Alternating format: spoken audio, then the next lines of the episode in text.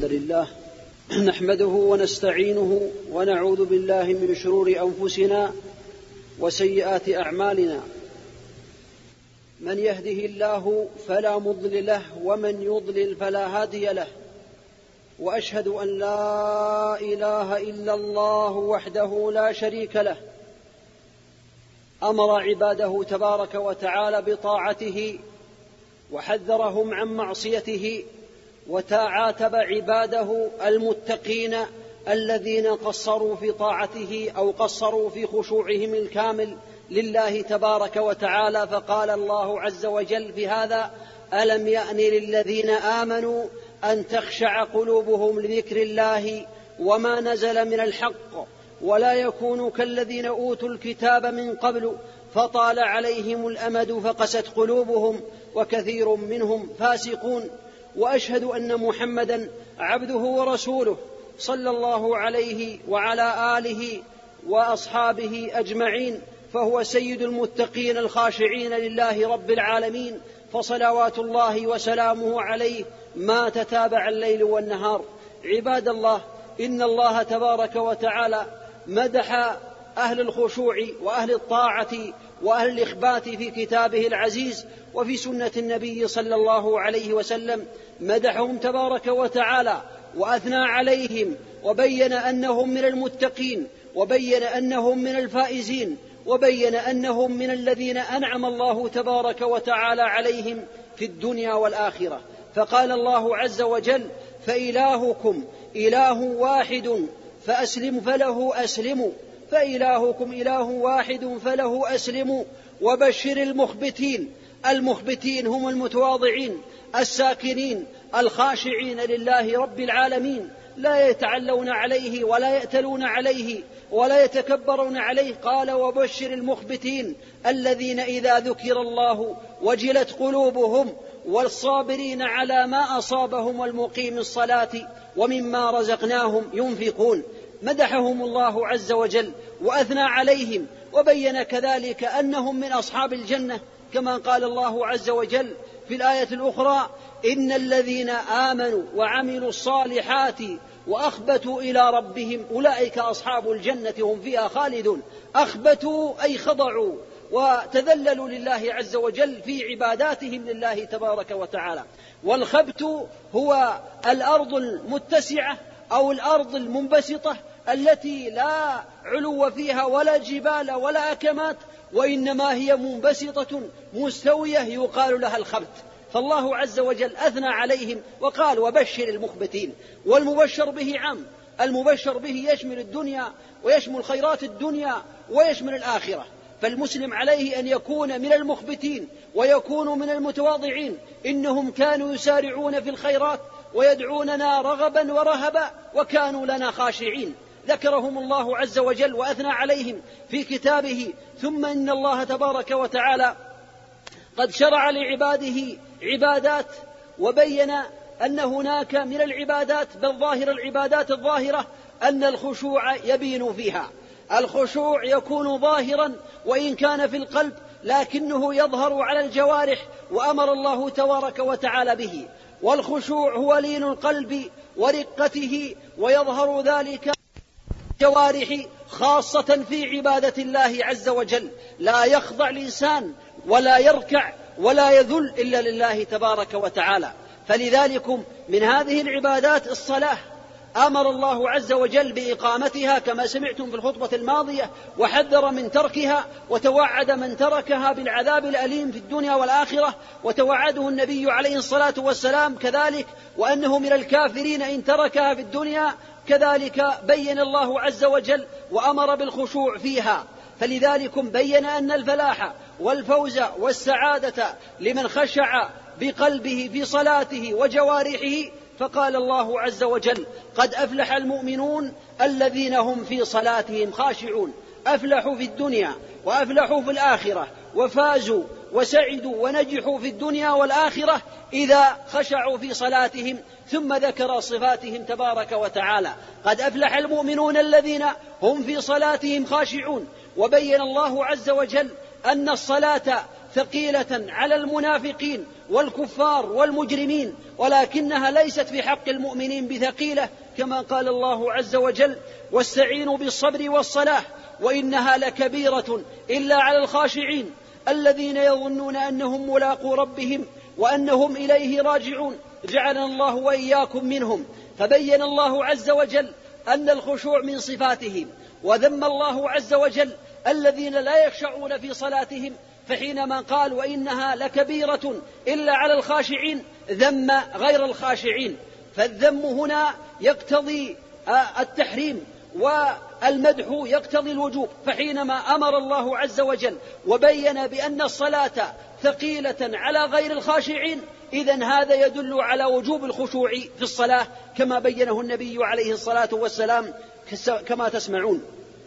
فالخشوع في الصلاة في الحقيقة هو واجب من الواجبات وحري بالإنسان المسلم أن يخشع في صلاته لله رب العالمين. كذلك مما يبين أن الخشوع واجب في الصلاة قوله عليه الصلاة والسلام لينتهين أقوام يرفعون أبصارهم إلى السماء في الصلاة أو لتخطفن أبصارهم أو كما قال النبي عليه الصلاة والسلام والحديث رواه البخاري ومسلم. كذلك قال النبي عليه الصلاة والسلام في الخشوع يقول صلوات الله وسلامه عليه لا يزال العبد مقبلا عليه ربه في صلاته ما لم ينصرف فإذا انصرف انصرف الله عنه. الحديث ثبت عنه عليه الصلاة والسلام. والانصراف يكون بالقلب ويكون بالجوارح يكون بالرأس ويكون بالقلب كما قال النبي عليه الصلاة والسلام لعائشة حينما سألته يا قالت يا رسول الله. أو سألته عن الالتفات في الصلاة. فقال النبي عليه الصلاة والسلام إنما هو اختلاس يختلسه الشيطان من صلاة العبد. فبين النبي عليه الصلاة والسلام أن الالتفات في الصلاة اختلاس يختلسه الشيطان من صلاة العبد فسواء كان الالتفات بالرأس أو بالقلب أو بغير ذلك من البدن فهو اختلاس يختلسه الشيطان من صلاة العبد كما قال النبي عليه الصلاة والسلام. وبين النبي عليه الصلاة والسلام أن الإنسان يناجي ربه كما قال عليه الصلاة والسلام لا يبصقن أحدكم أمامه فإنما يناجي ربه وإنما يبصق عن يساره تحت قدمه أو كما قال صلى الله عليه وسلم فهو يناجي ربه. فإذا انصرف عن ربه تبارك وتعالى بقلبه انصرف الله عنه انصرف الله عنه. وهذا من أقبح ومن أشد التعزير للإنسان أو من أشد العقوبة بأن الله عز وجل ينصرف عن عبده وهو واقف يصلي بين يديه. لماذا؟ لأن العبد هو الذي قصر وهو الذي انصرف بقلبه وقالبه أو انصرف بجسمه من أمام ربه تبارك وتعالى. وكذلك من وجوب الخشوع في الصلاة قوله عليه الصلاة والسلام ما لي أراكم تحركون أيديكم أو ترفعون أيديكم كأذناب خيل شمس اسكنوا في صلاتكم. رواه الإمام مسلم. اذا اسكنوا أمر منه عليه الصلاة والسلام بالخشوع في الصلاة واستحضار عظمة الله تبارك وتعالى في الصلاة. فإذا استحضر الإنسان عظمة الله عز وجل في صلاته خشع قلبه وبذلكم تخشع الجوارح لأن القلب كما بين النبي عليه الصلاة والسلام هو أمير الأعضاء. فإذا خضع الأمير أو أصلح الله الأمير فحينئذ تصلح الجنود ويصلح أتباعه من الأعضاء من اليدين والقدمين وغير ذلك من الجوارح. فقال صلوات الله وسلامه عليه ألا وإن في الجسد مضغة؟ إذا صلحت صلح الجسد كله وإذا فسدت فسد الجسد كله فإذا فسد القلب حينئذ تفسد جميع الجوارح. ولا حول ولا قوة إلا بالله العلي العظيم. وهو دليل على بعد الإنسان من الله. نسأل الله العافية في الدنيا والآخرة. إذا رأيت الرجل أو علم الرجل من صلاته بأنه يقف بين يدي الله عز وجل وقلبه خارج من صلاته فاعلم بأنه حقير على الله ولا حول ولا قوة إلا بالله.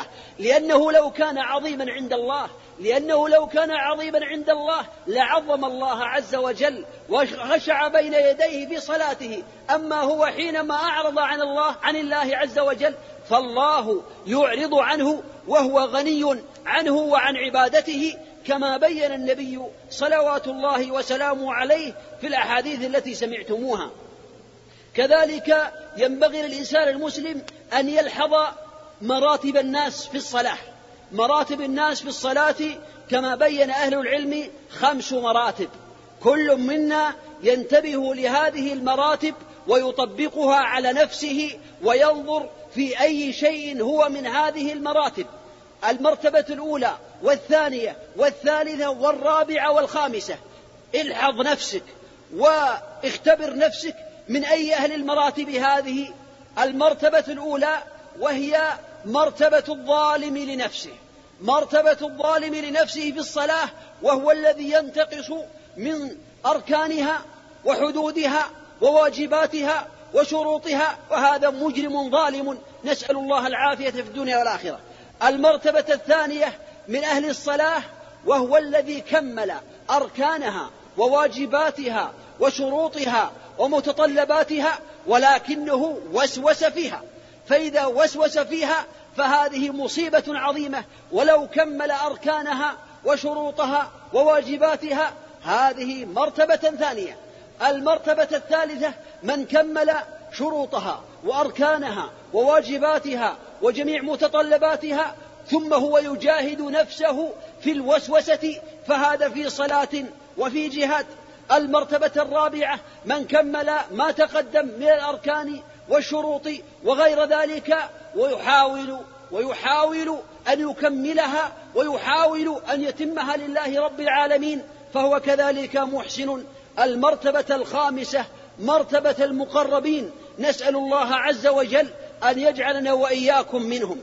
مرتبة المقربين وهم الذين يخشعون في صلاتهم كملوا أركانها وواجباتها وشروطها وخشوعها ومع ذلك فهم يرتاحون ويتلذذون بقراءة القرآن ويتلذذون بخشوعهم وصلاتهم أمام رب العالمين وهذه مرتبة النبي صلى الله عليه وسلم وأتباعه من المؤمنين الذي قال النبي عليه الصلاة والسلام في هذه المرتبة يقول صلوات الله وسلامه عليه حبب إلي حبب إلي الطيب والنساء أي الزوجات زوجاته صلوات الله وسلامه عليه وجعلت قرة عيني في الصلاة. وقال يا بلال أرحنا بها يا بلال. إذا هذه المرتبة الخامسة. فمن كان من أهل هذه المرتبة فهو من المقربين عند الله عز وجل. فالمرتبة الأولى وهو الظالم نفسه هذا معاقب في الدنيا والآخرة إذا شاء الله عز وجل.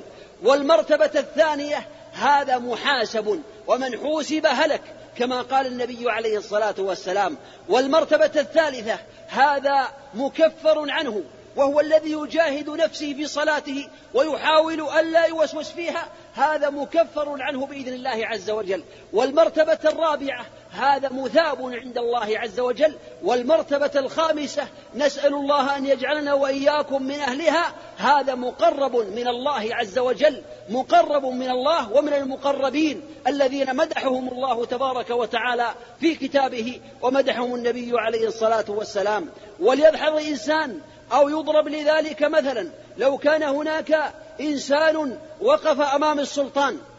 مثل من يخشع في صلاته ومن لا يخشع فيها كمثل إنسان وقف أمام السلطان وحينئذ هذا الإنسان الأول وقف أمامه فهو يلتفت يمنة ويسرة وينصرف بقلبه ولا يفهم ما يقال من السلطان.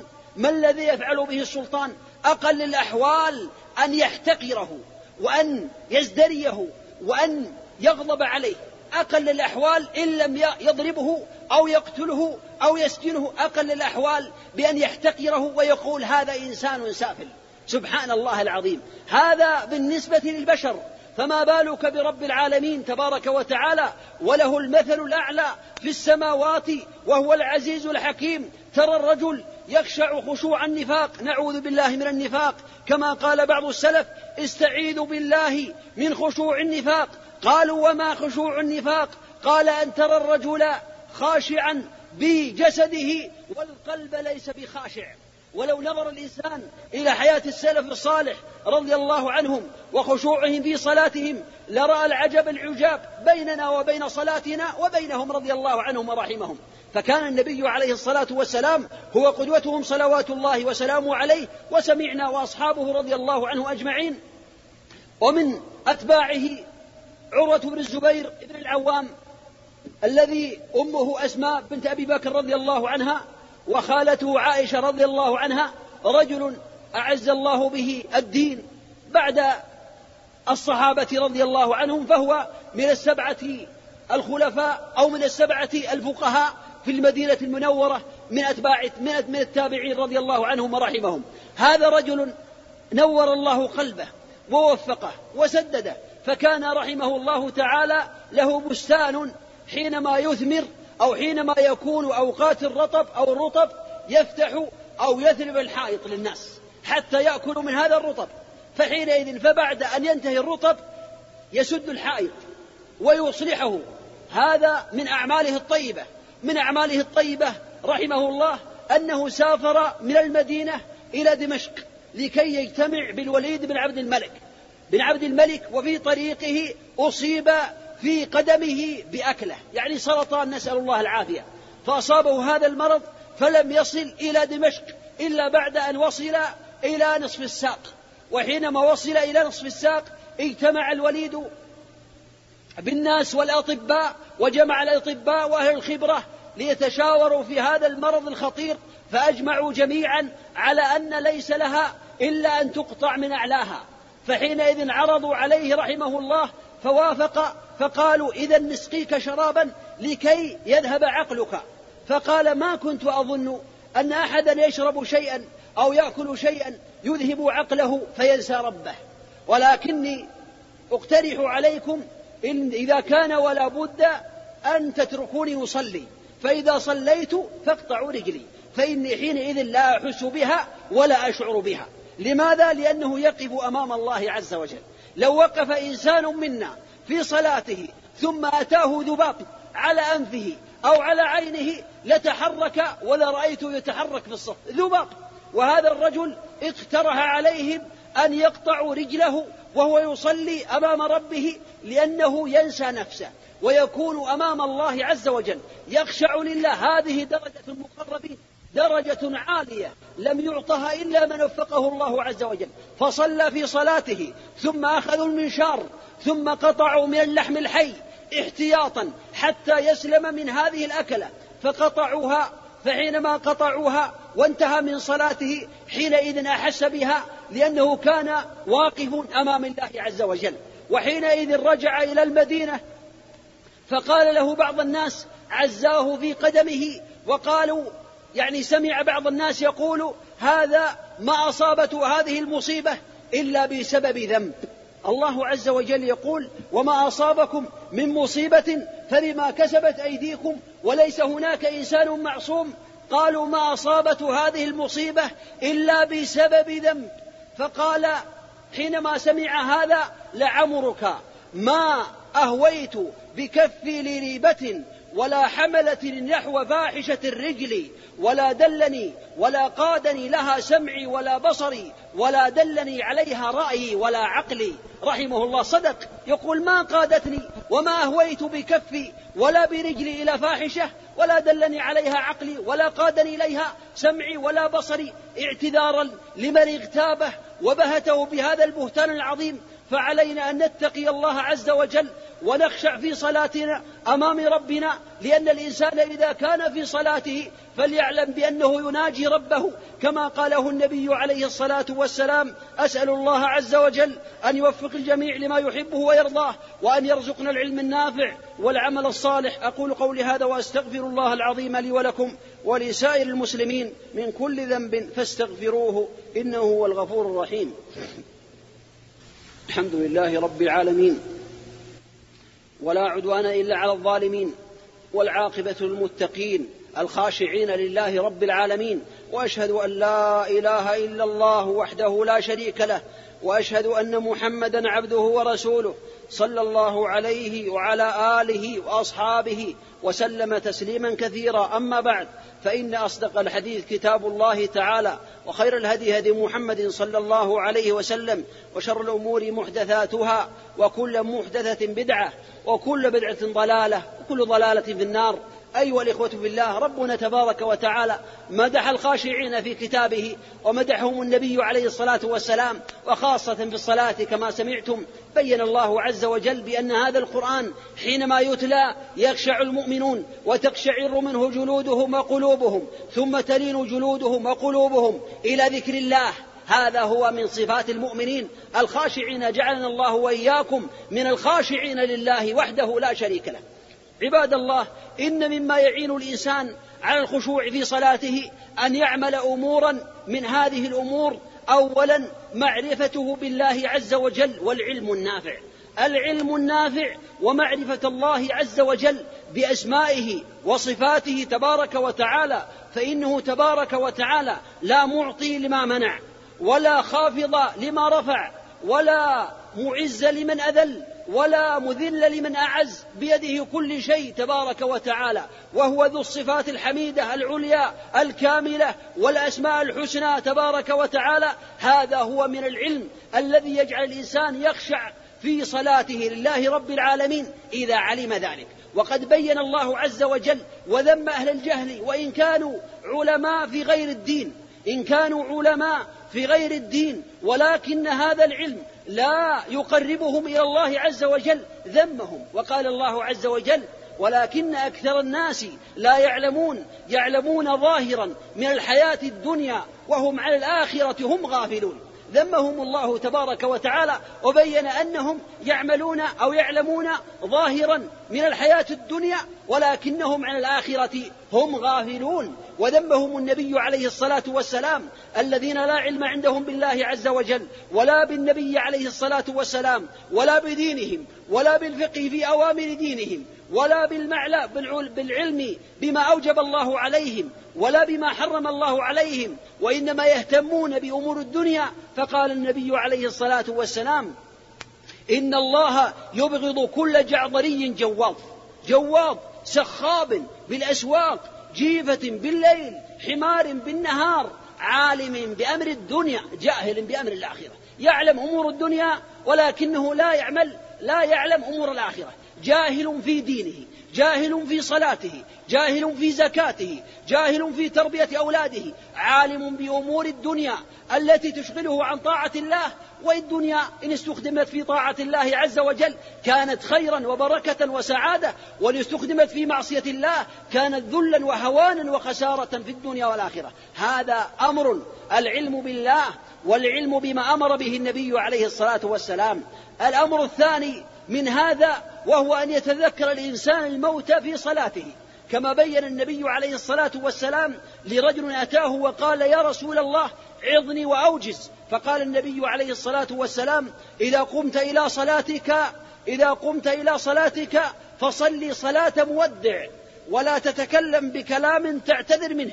واجمع اليأس مما في أيدي الناس. صلاة المودع هو أن يكبر الإنسان في صلاته ويفكر أو يدور في ذهنه بأن هذه الصلاة ربما تكون آخر صلاة يصليها على وجه الدنيا. تصور لو يفكر كل منا في هذا الأمر. حينما يكبر تكبيرة الإحرام يدور في ذهنه أن هذه الصلاة ربما ويحتمل أن تكون هي آخر صلاة يصليها.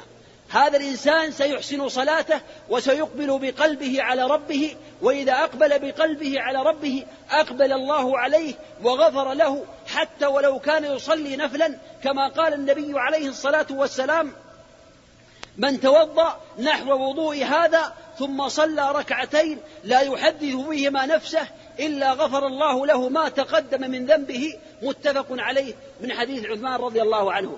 غفر الله له ما تقدم من ذنبه لأنهم لم لا يحدث نفسه. ويقول النبي عليه الصلاة والسلام فيما رواه مسلم يقول صلوات الله وسلامه عليه ما من عبد يتوضأ فيحسن الوضوء ثم يصلي ركعتين لا يحد مقبل عليهما بقلبه إلا أوجب الله له الجنة.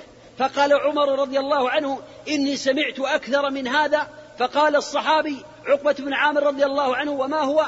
قال إني سمعته صلى الله عليه وسلم يقول ما من عبد مسلم يحسن الوضوء ثم يقول أشهد أن لا إله إلا الله وأن محمدا عبده ورسوله إلا فتحت له الأبواب الجنة الثمانية يدخل من أيها شاء أو كما قال صلوات الله وسلامه عليه. إذا الخشوع في الصلاة والإقبال عليها بالقلب من أسباب السعادة في الدنيا والآخرة. هذا أمر الأمر أن يتذكر الموت. أمر آخر وهو أن يلتزم آداب الآداب التي بينها النبي عليه الصلاة والسلام. من هذه الآداب أو من هذه المستحبات أو من هذه الواجبات عدم الأخذ شيئا مما يؤذي المسلمين في صلاتهم. من ذلك أكل البصل والثوم والكراث ثم الصلاة به مع جماعة المسلمين. فقد ثبت عنه عليه الصلاة والسلام فيما رواه مسلم أنه قال من أكل بصلا من أكل البصل والثوم والكراث فلا يأتي مسجدنا وليعتزلنا. وقال عليه الصلاة والسلام فيما رواه البخاري من أكل البصل والثوم فليعتزل, فليعتزل مسجدنا وليقعد في بيته أو كما قال صلوات الله وسلامه عليه. فمن أسباب الخشوع في الصلاة لا تؤذي المسلمين بالرائحة الكريهة من البصل أو الثوم أو الكراث بل إذا أكلته فعليك أن تصلي في بيتك جزاء لهذا الإنسان لأنه لا يراقب الله عز وجل. لو راقب الله عز وجل لأكله بعد الطبخ أو لأكله في مكان لا وقت فيه أو لا صلاة فيه حتى يزول هذا البصل أو هذه الرائحة حتى لا يؤذي المسلمين. ومن ذلك قوله عليه الصلاة والسلام لا صلاة لأحدكم أو لا صلاة بحضرة طعام ولا وهو يدافع الأخبثان. إذا كان الإنسان بحضرة الطعام وقدم الطعام وأقيمت الصلاة فليبدأ بالطعام ولا يجعل ذلك عادة بحيث لو أتى من العمل. ثم قال النبي عليه الصلاة والسلام يقول لا صلاة بحضر الطعام قدموا إلي الغداء. هذا عاصي لله عز وجل. أما إذا أتاه بغتة أتاه وهو لا يدري وأقيمت الصلاة فحينئذ يبدأ يأكل ثم يصلي. ولا وهو يدافع الأخبثان أي البول والغائط لا يصلي وهو حقب بل عليه أن يقضي حاجته حتى يقبل على صلاته وهو مطمئن فيها. كذلك مما يعين على الخشوع عدم التثاؤب في الصلاة كما قال النبي عليه الصلاة والسلام إذا تثاءب أحدكم في الصلاة فليكظم ما استطاع وليجعل يده على فيه فإن الشيطان يضحك أو يدخل أو كما قال النبي عليه الصلاة والسلام فالمشروع له ثلاثة أشياء. أولها بأن يجعل يكظم ما استطاع. الأمر الثاني يجعل يده على فيه. الأمر الثالث لا يقول ها فإن الشيطان يدخل. فإن بعض الناس إذا كان يصلي يقول ها ويتثاءب بالصلاة وهذا دليل على عدم مراقبته لله تبارك وتعالى. مما يعين على الخشوع التزام الآداب التي بينها النبي عليه الصلاة والسلام في الذهاب إلى الصلاة وأولها إذا كان مستيقظا من النوم أن يقول الحمد لله الذي أحياني بعدما أماتني وإليه النشور ثم يتوضأ كما أمره النبي عليه الصلاة والسلام ثم يخرج من بيته ويقول بسم الله توكلت على الله ولا حول ولا قوة إلا بالله. يقول النبي عليه الصلاة والسلام فإذا قال ذلك قال شيطان لا حيلة لنا لا. قال انصرفوا فإن هذا قد كفي ووقي وهدي. اذا أنت تذهب إلى المسجد والشيطان لا يذهب معك. كما بينه النبي عليه الصلاة والسلام. قال إنه قد كفي وهدي ووقي ثم يذهب في طريقه ويكمل الدعاء المشروع المعروف عند من أراد الخير ثم يأتي إلى المسجد لا يسرع كما قال النبي عليه الصلاة والسلام إذا أقيمت الصلاة فلا تأتوها وأنتم تسعون وأتوها وأنتم تمشون وعليكم السكينة فما أدركتم فصلوا وما فاتكم فأتموا. ثم يدخل المسجد ويستعيذ بالله من الشيطان الرجيم. يقول أعوذ بالله من الشيطان الرجيم. أعوذ بالله العظيم وبوجهه الكريم وسلطانه القديم من الشيطان الرجيم. فحينئذ إذا قال هذا الدعاء قال الشيطان لا حظ لكم به سائر اليوم. كما ثبت عنه عليه الصلاة والسلام. بمجرد ما يقول هذا الكلام حينما يدخل مع الباب باب المسجد يقول الشيطان هذا الكلام أعوذ بالله من الشيطان أعوذ بالله العظيم. وبوجهه الكريم وسلطانه القديم من الشيطان الرجيم. بسم الله والصلاة والسلام على رسول الله. اللهم افتح لي أبواب رحمتك. ثم يصلي ما كتب له. ثم ينتظر الإمام. فإذا أقيمت الصلاة صف في الصف الأول لأنه قد بادر ويحاول أن يكون في الصف الأيمن. وذلك أفضل لأن الملائكة تصلي على الصف الأيمن. كما بين النبي عليه الصلاة والسلام إن الله إن الله وملائكته يصلون على ميامن الصفوف أو كما قال النبي عليه الصلاة والسلام. فإذا كبر الإمام قرأ دعاء الاستفتاح ثم قال أعوذ بالله السميع العليم من الشيطان الرجيم من همزه ونفخه ونفثه. هذا هو مما يعين على أنه يبتعد عن الشيطان الرجيم. وتلك الأمثال نضربها للناس لعلهم يتفكرون. وقال الله عز وجل يا أيها الذين آمنوا استجيبوا لله وللرسول إذا دعاكم لما يحييكم واعلموا أن الله يحول بين المرء وقلبه. فربما يعرض الإنسان هذا عن الله عز وجل وعن كتابه فيحول الله بينه وبين قلبه لأن النبي عليه الصلاة والسلام قال إن القلوب بين إصبعين من أصابع الرحمن يقلبها كيف يشاء أو كما قال النبي عليه الصلاة والسلام. وكان النبي عليه الصلاة والسلام يقول يا مقلب القلوب ثبت قلبي على دينك. فإذا قرأ الإمام فيتدبر ما يقول وليعلم بأنه يناجي ربه. كما قال النبي عليه الصلاة والسلام فيما يرويه عن ربه تبارك وتعالى إذا قال العبد الحمد لله رب العالمين قال الله حمدني عبدي فإذا قال الرحمن الرحيم قال الله أثنى علي عبدي فإذا قال مالك يوم الدين قال الله مجدني عبدي فإذا قال إياك نعبد وإياك نستعين قال الله هذا بيني وبين عبدي ولعبدي ما سأل فإذا قال اهدنا الصراط المستقيم صراط الذين أنعمت عليهم غير المغضوب عليهم ولا الضالين قال الله هذا لعبدي ولعبدي ما سأل والحديث رواه الإمام مسلم في صحيحه. إذا هذا ثواب عظيم.